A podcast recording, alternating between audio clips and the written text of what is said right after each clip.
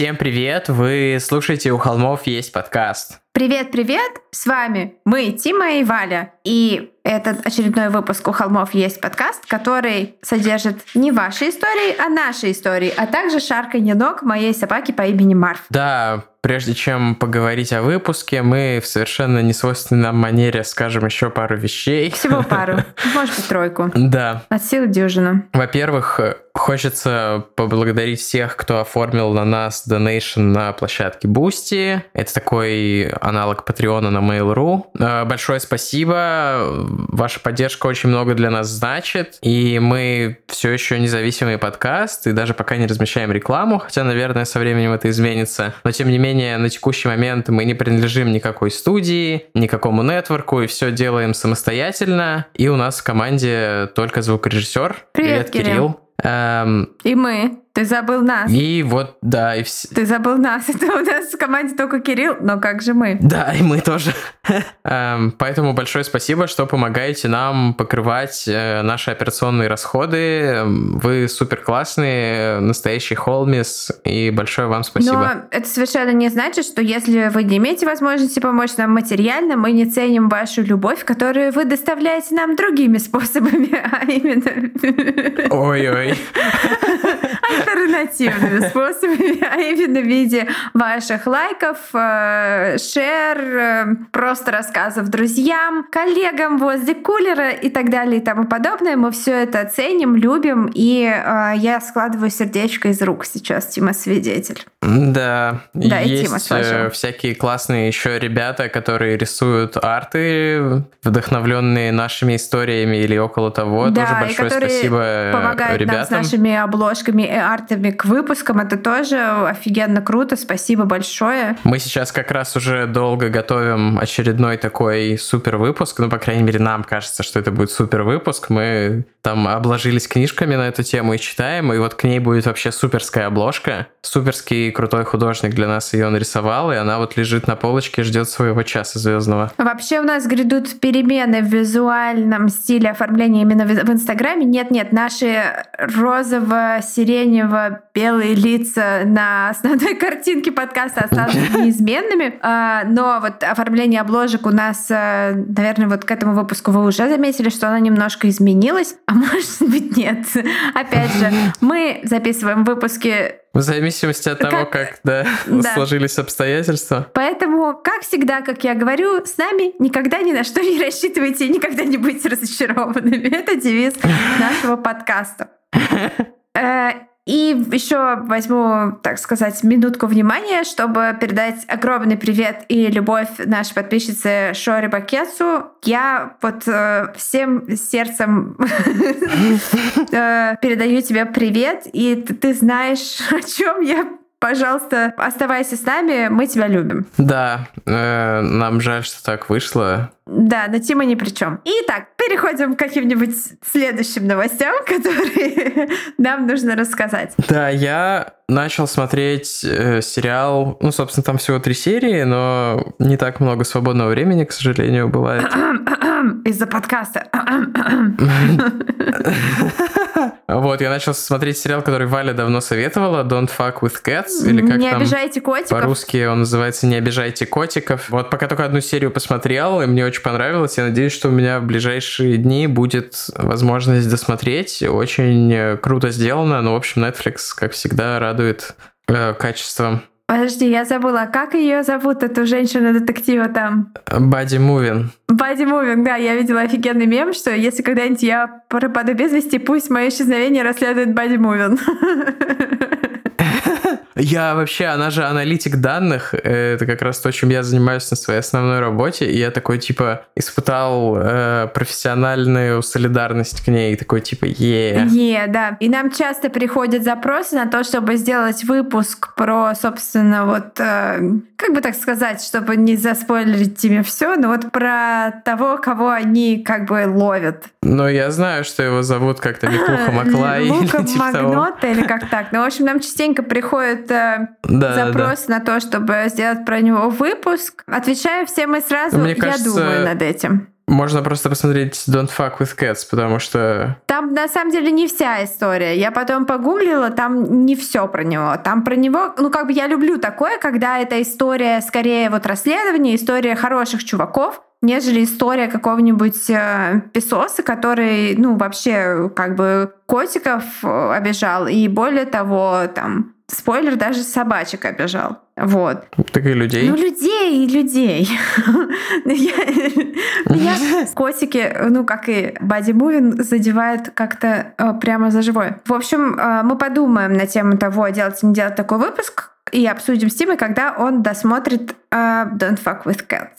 Наверное, на этом все. Неужели это все, и нам нужно переходить к выпуску? Ну, мы расскажем сегодня про супер нестандартный кейс. Он не будет являться ни частью кругосветки, ни частью импортозамещения. Это вот такой м, наш возврат к истокам у холмов. Это Соединенные Штаты Канады, потому что я опять перепутал. Северная Америка, имея в виду континент, где все там, короче, локальные события, которые прошумели на весь континент. Но герои этой книги — иммигранты из Вьетнама. Это, может быть, немножко так... Вот таким звуком забирается последний... Но она скорее... глобализационная, чем э, путешественная, поэтому... Ну да, ну да. Но мы выбрали этот кейс, потому что он абсолютно крышесносный, нестандартный, потому что он малоизвестный, и потому что просто, ребята, я продолжаю говорить, что после Списивцева, которого вы все так хотели и которого мы вам предоставили... Ой, да там мне, мне, еще было же комбо с супругами Уэст, и вообще что-то у нас как-то был такой мясной месяц. Ну да, какой-то был август, мясной месяц, да, поэтому немножко в сентябре отдохнем от маньяков, я думаю. Но это не значит, что не будет никаких там убийств. Убийства, конечно, посмотрим. Будут, будут какие-нибудь там сталкеры, там что-нибудь вообще там намутим. Вам не парьтесь, доверьтесь нам. Пару слов о сегодняшних наших источниках. Основной — это статья девушки по имени Карен Хоу в газете «Торонто Лайв». Карен Хоу? Простите, мне просто очень смешно. Это настоящее имя человека. Карен Хоу. Это такое просто миллениальское имя на максималках какое-то. Да, да, да. Но она, э, по-моему, тоже из Вьетнама. И, э, ну, в смысле, ее родители из Вьетнама. Она канадка. Подкаст Case Files, который австралийский, и э, у них двухчасовые выпуски. Поэтому да, это клево.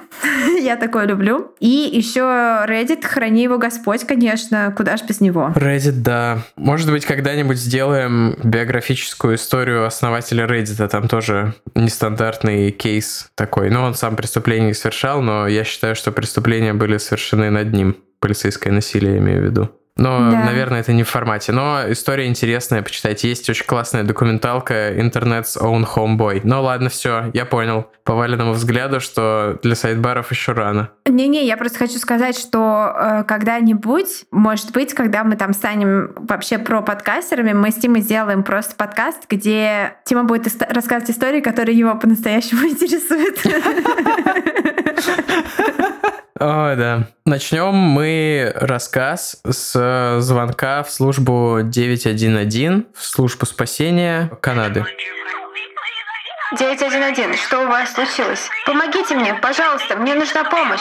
Где вы, мэм? триста двадцать восемь авеню, у меня кто-то в доме. Мэм, мэм, мэм, успокойтесь, что происходит? Какие-то люди вломились в наш дом, они стреляют и требуют деньги. Мои родители там, с ними. Мэм, мэм, мэм, где вы?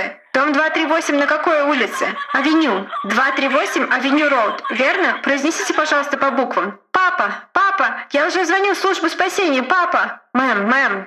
Вечером восьмого ноября две тысячи десятого года Дженнифер Пэн собиралась лечь спать пораньше. На тот момент ей было двадцать пять, но она все еще жила с родителями, что не редкость в семьях иммигрантов, впрочем. Она болтала по телефону, лениво подглядывая в экран телевизора в ее спальне, где шла сплетница. А потом, как я встретил вашу маму. Она слышала, как домой вернулся ее отец. Позже, чем обычно, она спустилась, чтобы пожелать ему спокойной ночи, пока он ужинал. Потом он отправился спать. Вскоре вернулась и мама Дженнифер. По понедельникам она ходила на занятия по танцам.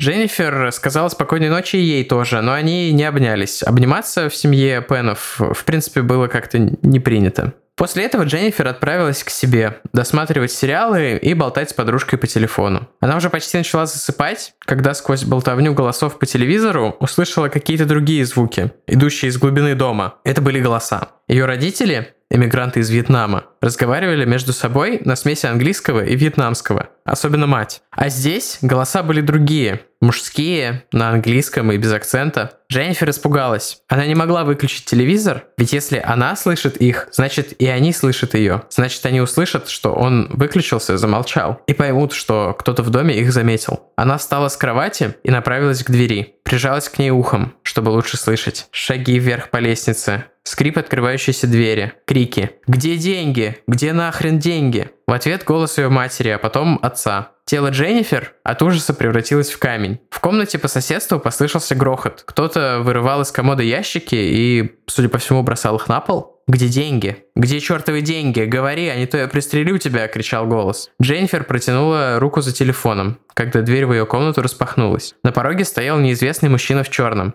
«Где деньги, мать твою?» — крикнул он и толкнул Дженнифер на пол. «Где деньги?» «Они там!» — она показала ему на стойку под телевизором. Там лежали все ее сбережения. Две тысячи долларов, которые она копила больше года, откладывая с уроков фортепиано, которые она давала соседским детям. Тем временем крики в коридоре становились громче. «Что вы делаете с моими родителями?» — спросила Дженнифер, пока грабитель шарил по ее комнате. «Не твое дело, заткни пасть», — огрызнулся он. «Не причиняйте им вреда, пожалуйста», — прошептала Дженнифер. Через мгновение в коридоре раздались крики. Это ее родители тащили вниз, в подвал, наставив на них оружие. Дженнифер закричала. Грабитель схватил ее за руку и вытащил на лестничную площадку. Он связал ей руки за спиной, а потом привязал за предплечье к лестнице. «Сиди здесь и молчи, если не хочешь сдохнуть», — крикнул он. Через несколько секунд снизу послышались крики и выстрелы. Звуки были похожи на хлопки петард, но Дженнифер знала, что это не петарды. Это бандиты убивали в подвале ее ни в чем не повинных родителей. Прибывшая после звонка Дженнифер полиция обнаружила ее мать в подвале, в луже крови. В нее выстрелили трижды. В голову, в руку и в грудь. Отец Дженнифер, несмотря на пулевые ранения в шею и голову, сумел выскочить на улицу. Там ему пытался оказать первую помощь сосед. Он был жив, но состояние его было очень тяжелым.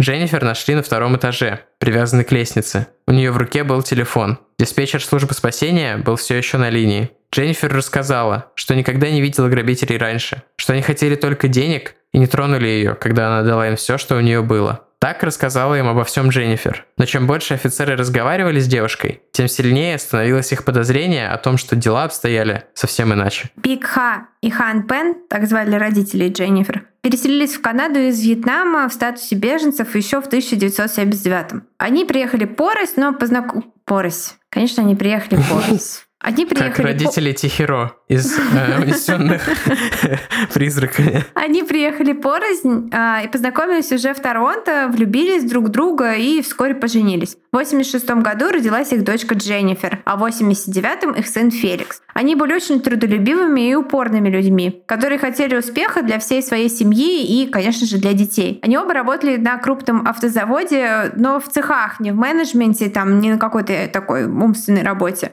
Папа занимался какой-то окраской, по-моему, а мама прям вот на конвейере, комбайне, как это называется, когда эм, когда вот ты стоишь и детальки вставляешь, так жинь-пум, жинь-пум, подъезжает какая-то штука, ты в нее что-то вставляешь, следующая подъезжает. Ну, скорее всего, это конвейер, а не комбайн. Конвейер, да, я почему-то перепутала со словом комбайн. Простите. А, в общем, они работали на автозаводе, но занимались всякой подработкой, вот всевозможными всякими дополнительными доходами легальными. К две тысячи четвёртому году они смогли купить себе большой красивый дом, реально классный дом, по фоткам видно, в престижном пригороде Торонто, где жило много других азиатских семей, где там были их церкви, такая община. Кроме того, они скопили двести тысяч долларов накоплений, чтобы оплатить учебу своих детей в университете, и ездили на хороших машинах. У э, папы был Lexus, а у мамы Mercedes.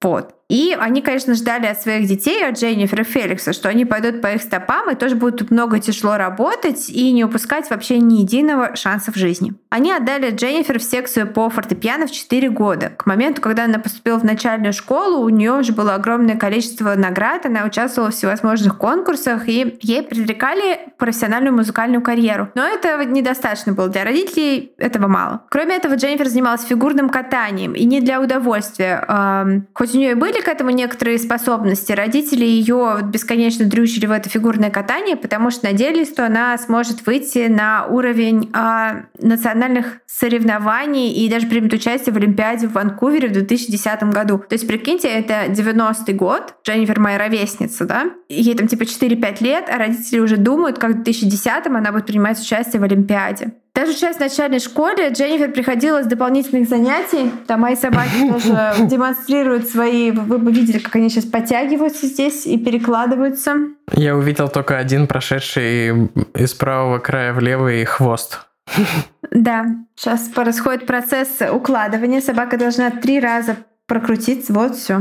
О чем пиши? Ах, да. Даже когда Дженнифер училась в начальной школе, она приходила с дополнительных занятий, вот эта музыка, фигурное катание в десять вечера, и до полуночи делала уроки. И только потом ложилась спать, чтобы опять встать там в пять-шесть утра и все это снова начать. Маленькая девочка. И, видимо, сказалась нагрузка, уж не знаю что, она получила серьезную травму, как я понимаю, она разорвала связки в колене или как-то так, и это сделало совершенно невозможным ее спортивную карьеру фигуристки. Но напряжение от этого совсем не спало, родители начали давить на нее еще сильнее занятиями по музыке. Именно тогда, в таком раннем возрасте, еще до наступления подросткового периода, Дженнифер начала себя резать, то есть заниматься селф-хармом. И у нее на всю жизнь сохранились вот эти короткие тоненькие шрамы на плече от бритвы. Эту информацию я взяла из статьи Карен Хоу, которая училась вместе с Дженнифер, вместе в католической школе, и лично ее знала, там видела шрамы, они были друзьями. Блин, вообще, конечно, да, это такой очень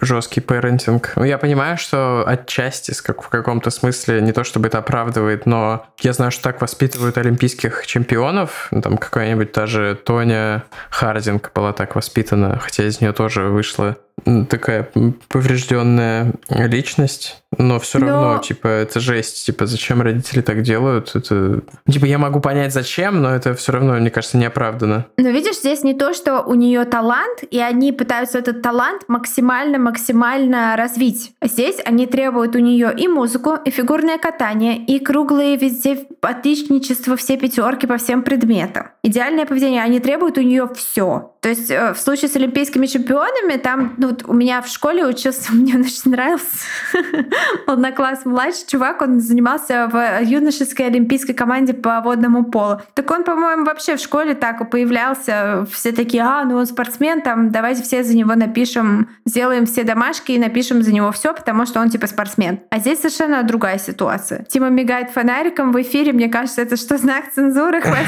рассказывать каких-то рандомных чуваков, все, я замолкаю. Вот. И Дженнифер училась в католической школе, но это совершенно не значило, что там была какая-то нездоровая атмосфера, наоборот. Всяких чистских гиков там любили, и чем лучше ты учишься, тем больше у тебя всяких неклассных программ, тем там ты популярнее, так что школа была нормальная, никакого буллинга, ничего такого. Но приближалось окончание вот средней части школы, и от э, Дженнифер ждали, что она будет лучшей в классе, так называемый валедикториан. Такое в Америке и в Канаде, и, может, еще в каких-то странах есть такой... Э, термин, такое понятие, как я понимаю, типа лучший ученик в параллели, которого там специально как-то чествуют. Чествует. Чествует. Знаете, я даже не читаю текст по бумажке и все равно оговариваюсь беспрерывно. Поэтому чего вы от меня хотите? Но Дженнифер лучше не стала, несмотря на то, что она училась очень хорошо. И потому что она не стала самой лучшей, родители ее не похвалили вообще. Потому что они считали, что если ты не лучший, то ты как бы не существуешь.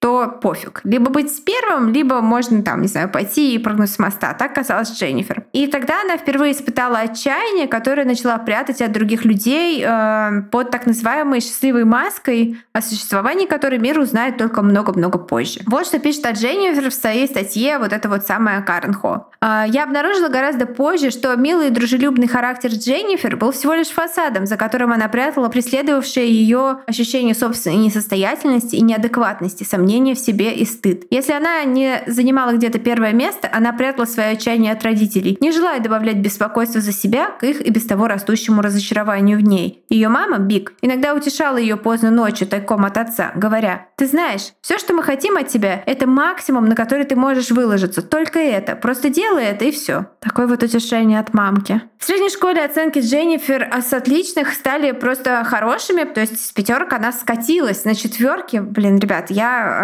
Эм... потом расскажу в конце выпуска про себя. Это чтобы те, кому не интересно, могли выключить. Мне кажется, те, кому не интересно, могут выключить прямо сейчас, отписаться и до свидания, чуваки, как бы, сори. Ну, в общем, у нее был явный, абсолютно явный талант к музыке, но родители как бы считали, что музыка — это фигня, то есть занимайся для общего развития, но не более того. Но нужно быть, успевать как бы по другим предметам. И у нее были четверки, она реально очень загонялась, что же ей скажут. И именно тогда с помощью... У них система в Америке и в Канаде, где ты приносишь раз, видимо, в какое-то время бумажку, на которой выписаны твои там какие-то промежуточные оценки, и родители должны подписать ее. И ты ага. ее возвращаешь. И она с помощью старых выписок из классных журналов, ножниц, клея и копировальной машины начала заниматься подделками вот этих самых карточек и показывать родителям, что у нее вообще одни пятерки, что она просто вообще радость и счастье. Ну и она утешала себя тем, что это же еще не вот не последние два года high school, где оценки идут в аттестат и влияют на поступление в университет, а это просто оценки, которые ничего не значат. И что типа за последние два года она точно исправится и станет супер круглой отличницей. Ее отец, Хан, был классическим образцом такого деспотичного, контролирующего родителя, а мать занимала такую роль молчаливой сообщницы, то есть она не то чтобы как-то открыто занималась вот этим тоталитарным контролем, но во всем поддерживала супруга. Ну, стоит ли говорить, что, в принципе, вот устройство в семье было тоталитарное, то есть Дженнифер забирали из школы, отвозили туда тоже в школу на машине, мониторили ее все внешкольные занятия, все общение, запрещали ей ходить на дискотеки, вечеринки и тем более общаться с мальчиками. Даже по-дружески, даже в коллективе мальчики, по мнению Хана, отца, должны были появиться в жизни Дженнифер только после успешного окончания университета. Даже позже, когда Дженнифер будет двадцать два, на тот момент она еще ни разу не пила алкоголь, не была в ночном клубе, не ночевала вне дома и даже не ездила в отпуск без родителей. Дженнифер знакомится с Дэниелом Вонгом, будучи в десятом классе, а он был на год старше. Он общительный, смешливый, непосредственный, тоже занимался музыкой и тоже был сыном родителей иммигрантов из Азии. То есть их отношения были, наверное, суждены, им суждено было случиться. Тем не менее, их общение было сугубо платоническим, вплоть до того времени, как школьный оркестр поехал на каникулы в Европу. Вспоминается Дженнифер... американский пирог сразу же мне на этом моменте. Что делает школьный оркестр на выездах. Я, кстати, так давно смотрел, что не помню. Я только помню, что Don't tell Scotty. Scotty doesn't know. Это вообще не из американского пирога, это из Евротура. А, это из Евротура. Я подумал, что это то же самое. Нет. В смысле, мой мозг такой... подменил и такой, да, вот это норм, это то, что ты думаешь, чувак. Там же главное из оркестра... Американский пирог я не смотрел вообще. Там же Лили из «Как я встретил вашу маму», главная из оркестра, и она постоянно рассказывает историю, а вот мы с оркестром, и дальше какая-нибудь такая, такая просто жесть, там просто какая-то... Хотя это тоже, когда мне было там пятнадцать лет, мне казалось, что это жесть, может, сейчас я такая, хм, что за фигня. Так вот, это был, я так понимаю, первый случай, когда она оказалась вдали от родителей, вдали от их контроля в Европе в возрасте семнадцати лет в каком-то душном прокуренном кафе у нее случается приступ астмы. Она пугается, что умрет, и, как она потом сама расскажет, Дэниел спас ей жизнь. И с этого момента они стали парой. Впрочем, Дженнифер не особо идеализировала свои отношения, и было известно, что ее чувак, типа, в одной из документалок его называют, типа, плохой парень, и там фотография, он просто уморительно выглядит. То есть там видеоряд вообще просто не соответствует. Ну да, мы приложим. Так он супер ботан, он супер ботан. Да-да-да. Он суперботан, и у него еще... Они просто, они выглядят как какие-то клоны друг друга, супер два ботана вообще. То ли какая-то стрижка неудачная, то ли у него выпали волосы, но при этом он от... все еще у него длинные виски, и, и там в документалке такие, он был драг-дилером. Эта стрижка, кстати, две тысячи третий год. У меня половина одноклассников, вот то, что ты описываешь на фото выпускного такое. Как будто у него выпали волосы и отросли виски, да, это очень точное описание. Так вот, он торговал марихуаной, и у него даже был привод в полицию. И когда родители... Очень плохой парень.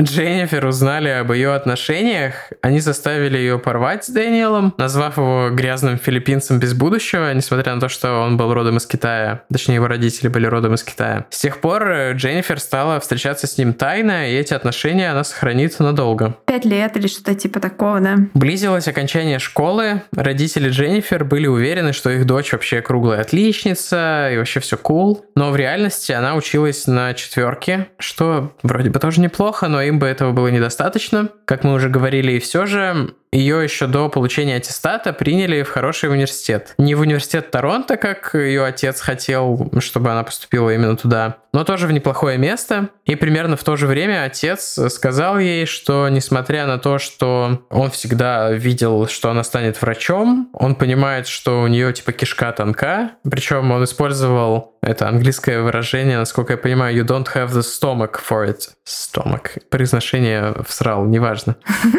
Типа, что, ну да, типа кишка тонка, буквально, что типа она типа чувствительная. А может быть, он имел в виду, типа, не по зубам в переносном смысле. Anyway, он сказал, что типа, ладно, я вижу, что врачом ты быть не вывезешь, поэтому можешь выбрать что-то попроще, например, фармакологию. Да. Астрофизику. Дженнифер решила, что... Девочки, которая хочет только играть на пианино.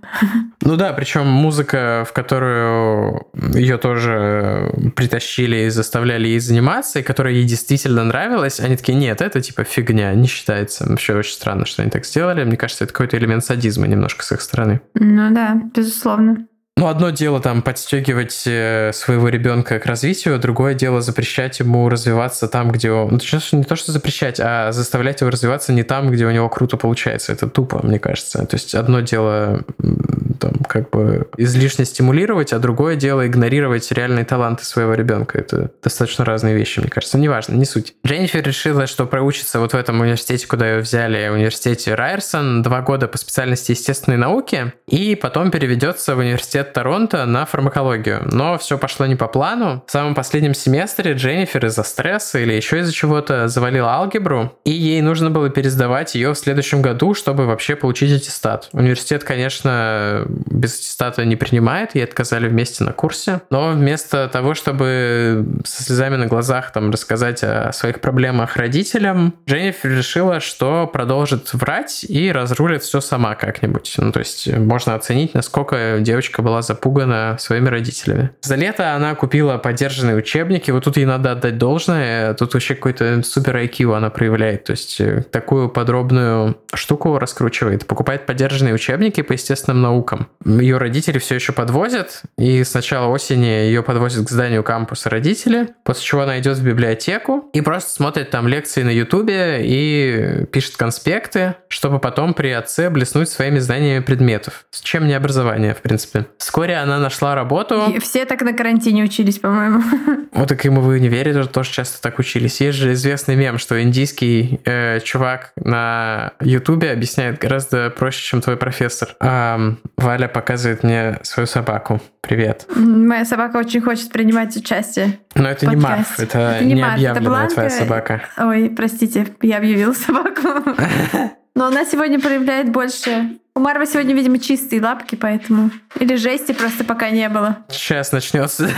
Не, на самом деле, да, выпуск такой без э, жести, жесть психологическая, другой сорт жести. Так вот, она часто ездит э, к Дэниелу в общежитие и проводит время с ним, вот в эти вот дни, когда ее родители думают, что она на парах. И она устраивается официанткой и дает частные уроки пианино. Это все еще ее любимое занятие. И вот у нее есть какие-то деньги на существование, и вот... Так вот она продолжает врать своим родителям, строит вот эту схему, в которой они уверены, что она ходит в университет. И родители, разумеется, все еще не в курсе того, что она сохранила отношения с Дэниелом. И так проходит два года. И когда по истечению этих двух лет отец спрашивает Дженнифер, планирует ли она таки переводиться в университет Торонто, она радостно говорит ему, что ее уже приняли, и даже показывает фальшивое письмо о поступлении. Начинается учебный год, она договаривается с родителями, что несколько дней в неделю будет оставаться ночевать у своей подруги по имени Тапас. которая живет типа близко к кампусу. Отец, конечно, против, мать его убеждает, типа, это не такая уж плохая идея, тем более Дженнифер уже сколько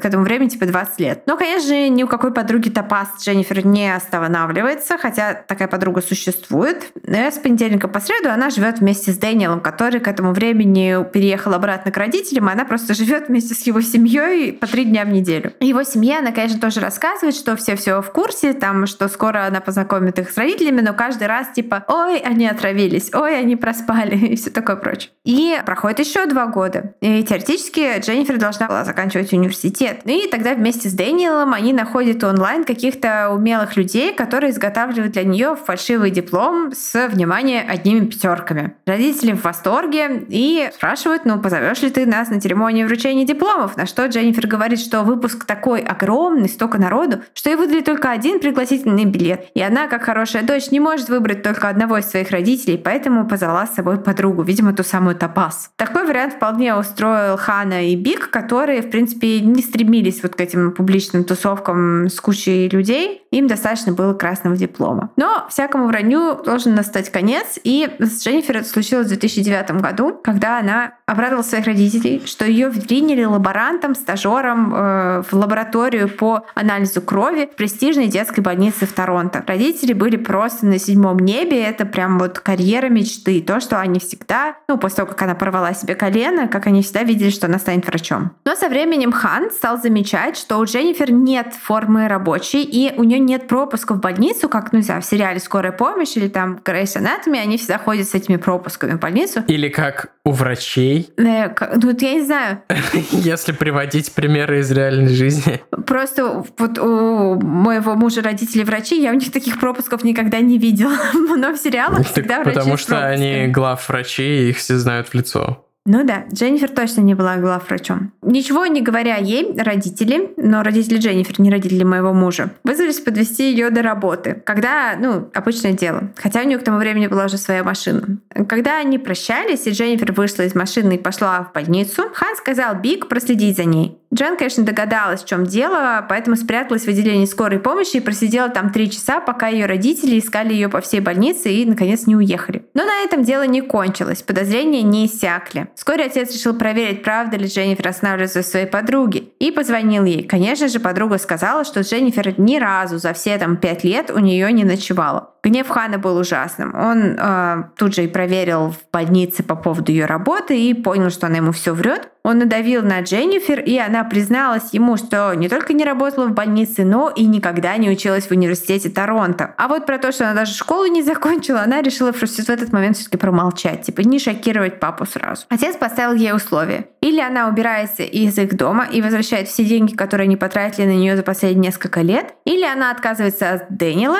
и поступает на фармакологию в университет Торонто, как того хочет ее отец. Дженнифер выбрала подчиниться отцу. У нее отняли телефон, компьютер, запретили выходить из дома и заставили уволиться со всех работ, кроме преподавания музыки, что она теперь должна была делать на дому. И она должна была готовиться к поступлению в университет Торонто. Стоит ли говорить, конечно, ни к какому поступлению она не готовилась, потому что она школу даже не закончила. Но упорно делала вид. И, конечно же, продолжала украдкой общаться со своим парнем. Дэниелу тем временем надоедает так жить. Он расстается с Дженнифер, по сути, просто бросает ее и находит себе другую девушку. Дженнифер, конечно, вне себя от горя. Он был единственным островком какой-то нормальности в ее вот этой тоталитарной жизни с родителями, как их называют tiger parents, типа тигриные родители. Не путать с Джо Экзотиком. Это, типа, так называют родители иммигрантов из Юго-Восточной Азии, насколько я понимаю, которые вот как раз натаскивают своих детей на вот такой типа оверачивмент. Так вот, Дженнифер вне себя от горя, и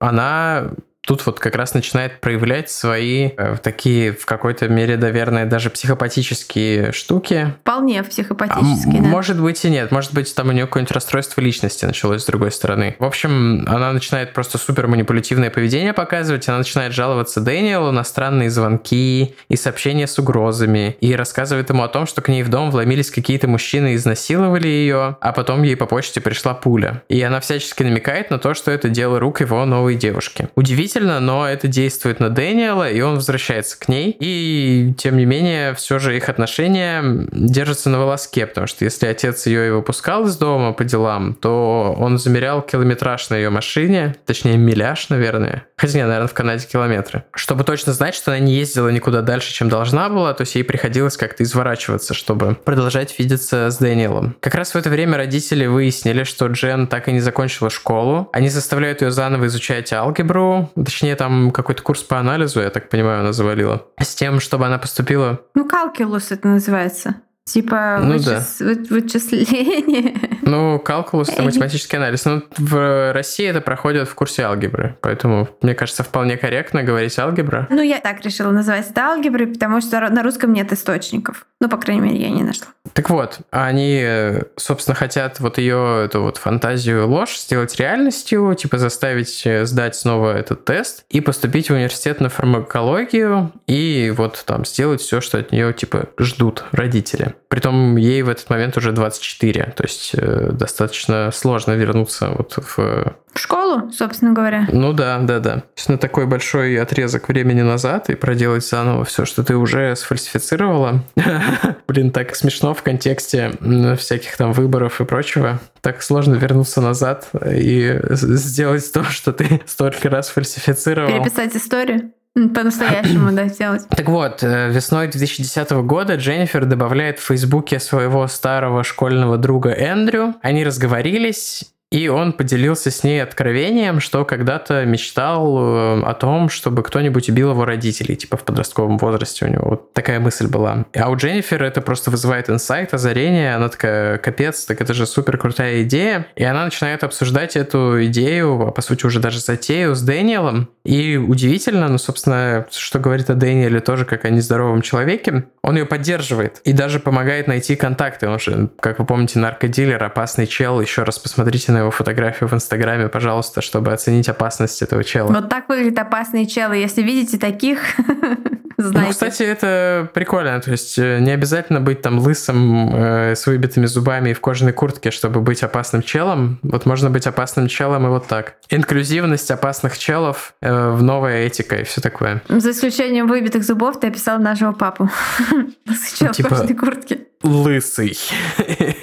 Ну, в кожаной куртке. Ну, так вот, за десять тысяч долларов находится человек, который согласится сымитировать ограбление и убить ее родителей. А после их смерти Джен и Дэн получат наследство около полумиллиона долларов, то есть достаточно... Канадских долларов, правда? Ну да, то есть примерно четыре американских доллара. Нет, на самом деле там курс примерно один к одному, то есть ноль целых восемь к одному, неважно. В общем, у Пенов достаточно приличное было состояние, и которое бы унаследовала Джен. И планировали они жить долго и счастливо на этих деньгах. Они начали планировать убийство. Дэн даже дал специальный телефон, типа раскладушку или типа того, хотя нет, наверное, раскладушка у нее была своя. Это просто iPhone. В следственных экспериментах показывают, как она с раскладушки звонила в девять один один. Это ее телефон. Раскладушка — это ее угу. телефон, который ей родители типа давали звонить. Вот ага. ее. А он ей дал iPhone, и они общались в iMessage'ах, чтобы не оставлять э, этот э, сотового оператора трек своего общения. Ну да, тогда еще же, это же до Сноудена, они не знали, что это все скомпрометировано. Ну, они вообще много чего не знали, да. Собственно, возвращаясь к теме... Что можно, например, сказать «fuck you, папа», собраться и уйти. Ну да, например, так. Вообще, это очень так тяжело и странно. Вот всякие такие истории, как... Постепенно на тебя оказывается такое давление и такой абьюз с тобой происходит, что ты не можешь вырваться из этого. Конечно, я некорректно сказала. То есть, разумеется, она не могла себе представить ситуацию, в которой она скажет «fuck you, папа». То есть абсолютно, угу. абсолютно, что угодно. Даже вот развязка этой истории даже подтверждает, насколько она не может сказать «fuck you, папа». Так, ну, ей проще заказать убийство своих родителей, чем просто поговорить с ними честно. Более того, она даже не может... То есть, по идее, если у нее есть какая-то там скопившаяся ненависть, она может пойти просто расстрелять папу в упор, да, там, и типа, ну... притвориться, что это наемники, но она сама даже не может даже так пойти с ним на конфликт, вообще никак. Ну, мне кажется, ну, может быть. С другой стороны, то, что она заказывает вот это ограбление с точки зрения прикрытия, это, наверное, более умный ход, если мы планируем что-то подобное. Нет, Чего мы, конечно, не делаем. Ну, в смысле, что когда пришли эти грабители, она могла сказать: «Эй, чувак, дай мне пестик, я застрелю этого папашу, mm-hmm. который мне всю жизнь не давал дышать». А, ну в этом смысле, да, наверное. Вскоре к команде присоединились еще двое наемников, итого трое. Мы проспойлили, но, наверное, уже пофиг, да? Ну да, что поделать. Сейчас уже все равно мы все расскажем в ближайшие пять минут. Джен называет дату, восьмое ноября, и за неделю до даты исполнения Дэн бросает Джен, ну типа у него, видимо, cold feet, он понимает, что это все какая-то мутная тема, и соскакивает. Она хотела все отменить тоже сначала, но потом передумала. Может быть, в конце концов, ей было неудобно отменять трех наемников. Она такая: блин, ну как же так? Черт. В общем, восьмого ноября, как мы рассказали в начале, Хан пришел с работы поздно, он там что-то забыл, ему пришлось возвращаться. Поужинал в одиночестве и пошел спать после того, как Дженнифер пожелала ему спокойной ночи. А мама вернулась с танцев. Дженнифер эм, пожелала спокойной ночи ей тоже. Перед тем, как идти наверх, она открыла входную дверь, как потом окажется, что для убийц, и ушла наверх. И также есть свидетельство, что она дала специальный сигнал, там три коротких включения света зафиксировала камера наблюдения с улицы напротив. Да, типа она лампой там посветила в окно как-то, чтобы они знали, что все легли спать. То есть там в ходе многочисленных допросов и разных версий, кучи вранья, в итоге вроде бы все сходятся на том, что ее привязали уже после убийства ее родителей, то есть во время убийства она была с нападающими и видела, как в ее родителей стреляют. О, вот, после по-моему... этого... Извини, пожалуйста, по-моему, она видела, как маму убили, а потом она сверху звонила, потому что там во время звонка слышатся выстрелы в папу. По-моему, как-то так. Нет, нет, по-моему, во время звонка нет? слышатся крики папы. То есть, эм... А, крики, точно, точно, крики. Как вы помните, папа был на улице, его нашли на улице, приехавшие спасатели. То есть после трех выстрелов, или, если я не ошибаюсь, трех. Трех-трех, по-моему, да. Он встал и вышел на улицу. То есть э... это какая сила воли у человека? Нет, он ужасно классный родитель, но сила воли у него просто потрясающая. То есть эм, вот тут такая история, в которой и все жертвы, и все как бы и виноватые одновременно. То есть такая психологическая накачка — это тоже не, не безвинное деяние, как мне кажется. Я имею в виду со стороны отца к собственным детям. Так вот, да, Джен привязали уже после того, как все было кончено, и она позвонила в девять один один, и поэтому она звучит такой удивленной, что слышит крики своего отца снизу. Анта, удивление неподдельное. Единственным промахом нападавших было то, что вот они не убили Хана, и он останется в живых. И даже через три дня после атаки очнется из комы, хотя у него там выстрел в голову у него был, но как-то так удачно сложилось, что пуля не задела жизненно важных органов, мозг в том числе. Я так поняла, что ему как-то отстрелили надбровную дугу или что-то типа такого, какая-то жесть. И в, в шею еще у него был выстрел. У меня собака прям лезет в микрофон, так что скоро появится четвертый ведущий, видимо. Я понимаю, что в контексте случившегося это не, не совсем уместно, но когда я только прочитал имя Хан Пэн, я подумал про азиатскую версию Шона Пэна. А я думала про Питера Пэна все время. А-а. Дженнифер Пэн, дочка Питера Пэна и Венди. Тоже, тоже забавно. Так вот, после атаки он очнулся из комы и сказал, что видел, как Джен разговаривала с грабителями, по сути, как со своими друзьями, и ходила из комнаты в комнату, показывая, где лежат ценные вещи. Вот, собственно, я так понимаю, тот самый гонорар в десять тысяч долларов они набирали. Под давлением полиции Дженнифер сдалась и рассказала о том, какой была, собственно, ее жизнь и как вообще все получилось. Допросов было всего три, они были затяжные. Первый был в первую ночь, потом через пару дней, а потом уже после того, как Хан пришел в себя. Большую часть этих допросов можно найти на Ютубе, если вы интересуетесь, вот как такие ну, психопатические люди, например, вот реагируют на это все, то есть ну, как это все происходит, там видно ее лицо, вот как она все объясняет, как она врет. Вот как она имитирует то, что у нее там слезы текут, на самом деле у нее абсолютно сухое лицо, все такое прочее. Это довольно любопытно. И э, поначалу Дженнифер настаивала на том, что она заказала убить, чтобы они убили ее, а не родителей, но все пошло не так, и э, там, ей уже было все это не остановить. Но потом э, Дэниел стал давать показания тоже, и все встало на свои места. Хотя изначально подозрения были на то, что это Дэниел наркоторговец, и все это связано с наркомафией, какие-то там там вот шелест коготков у меня в комнате опять, и что все это вот какая-то вот мафиозность какая-то, вот что-то, ну, несмотря на то, что были кое-какие несостыковки в том, как это ограбление прошло, то, что они там не тронули кошельки, ювелирку, технику, не взяли там машины, которые прямо стояли припаркованные, ключи лежали. Считалось, что это мафия, что это типа вот они что-то пытаются там, не знаю, то ли Дэниел, то ли кому-то, то есть, может быть, Дженнифер тоже замешана в наркоторговле, то есть вот что-то такое было. Но когда, конечно же, проснулся из комы Хан,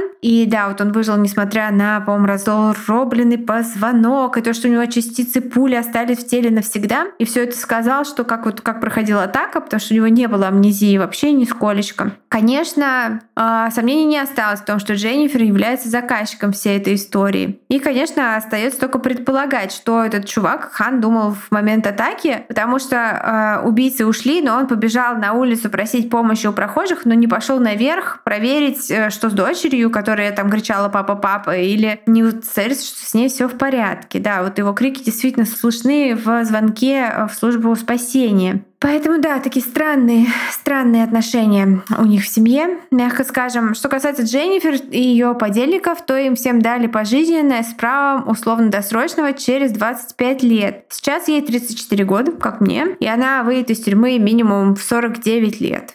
Вот такая вот история. Я не знаю, кстати, освидетельствовали ее на тему того, сумасшедшая она или нет. Наверное, наверное, да, наверное, ее признали нормальной, потому что, мне кажется, Канада цивилизованное государство. Если ей вынесли приговор, то, конечно, было освидетельствование медицинское. Ну, хотя, может быть, защита не пыталась. Она же вроде как призналась в итоге во всем. Она призналась, они, по-моему, все признались. То есть там все они... Э, да. Ну, там, честно говоря, в тему судов я как-то не очень вникала, потому что там какие-то еще были хитросплетения, что один из них э, скончался, по-моему, до суда еще там в камере предварительного заключения. Ну, какая-то там еще целая... целый пласт интриги, но мне, честно говоря, было это уже не так интересно, как, собственно, сама история, которая для меня такой, ну, шок. По-хорошему, довольно сильный шок. Ну да, если не знать вот эту предысторию и посмотреть документалку, то там вот это вот... Э, ну это, да, реально шок, такой перевертыш, э, который даже какой-нибудь Нолан бы, думаю, не придумал. Хотя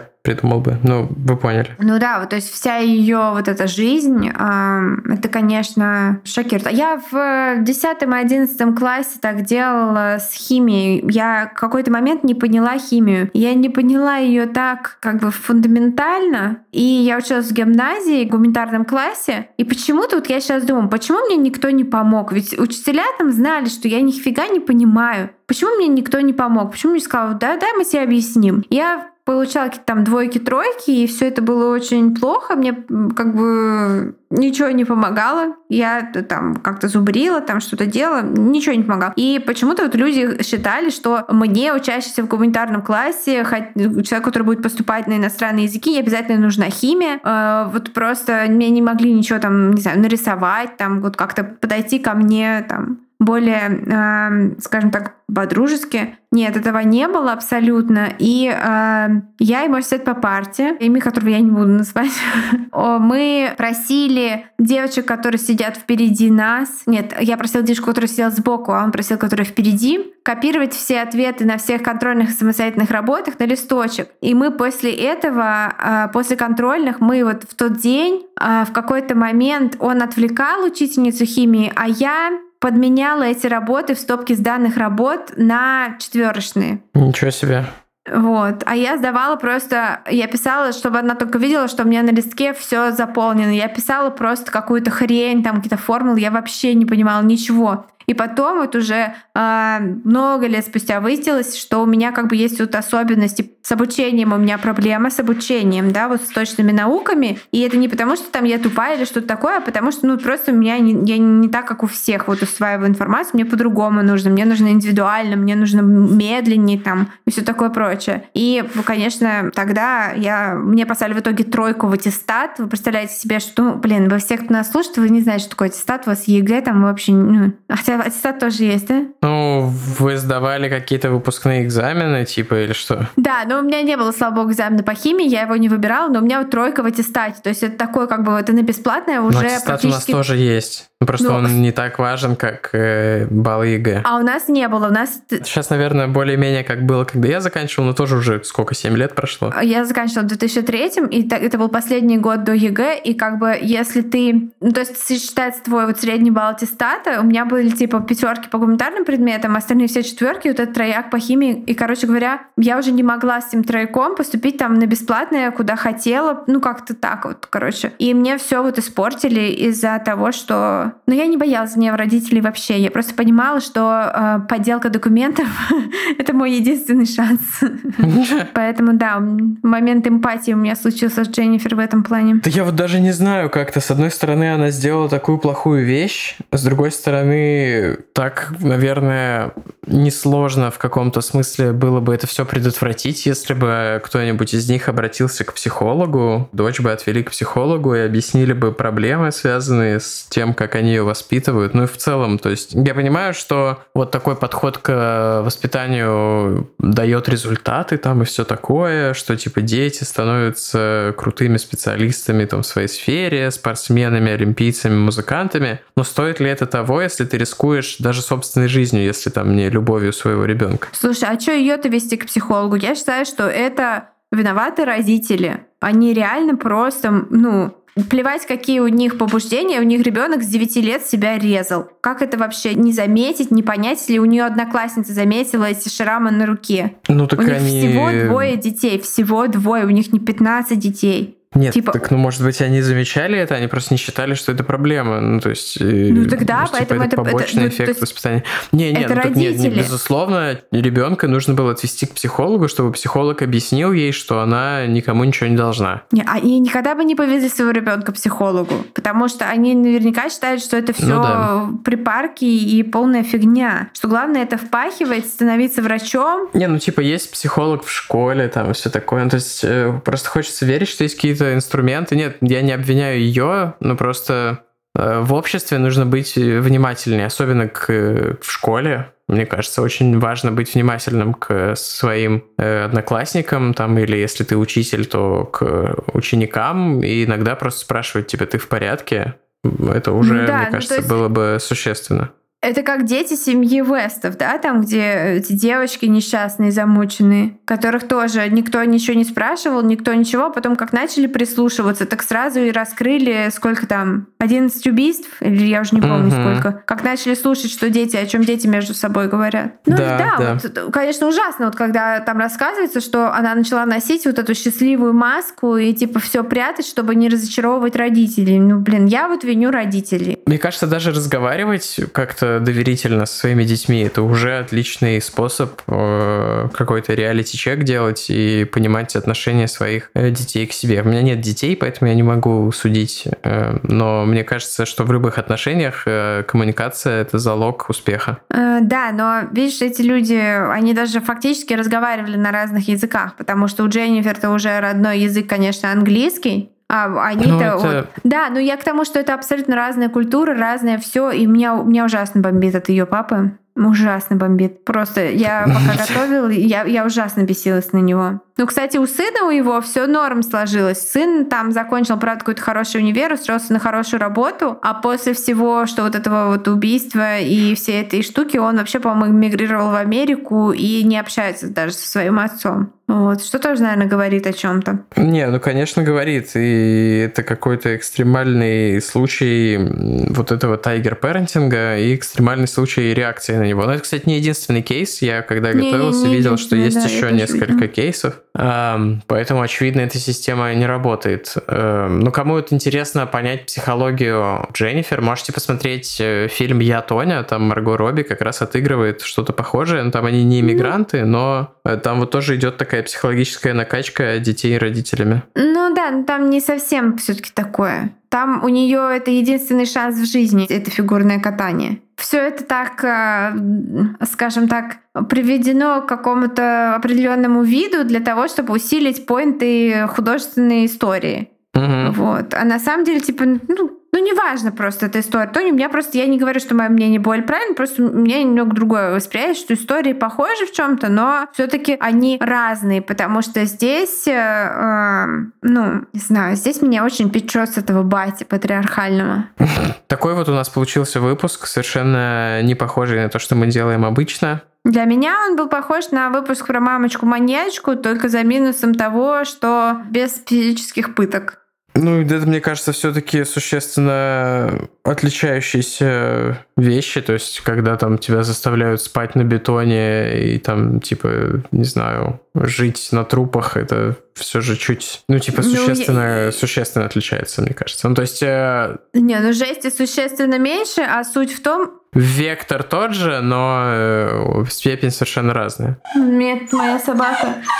попискивать, знак того, что пора идти попискивать, потому что время пришло. Да. А вы думали, как у нас всегда получается ровно час или около часа? Таймер ставим на собаке. Таймер собачьих мочевых пузырей. А, спасибо большое. Да, большое спасибо, что были с нами сегодня. Или когда вы там включили э, в любой момент. Спасибо, что выбираете нас среди других подкастов. Нам спасибо. Очень приятно. Безумно. Большое спасибо нашим донейтерам на Boosty. И призываем типа всех оформлять подписку. Нам будет еще более приятно. Разумеется, не настаиваем. Да, спасибо вам большое и пока. Пока.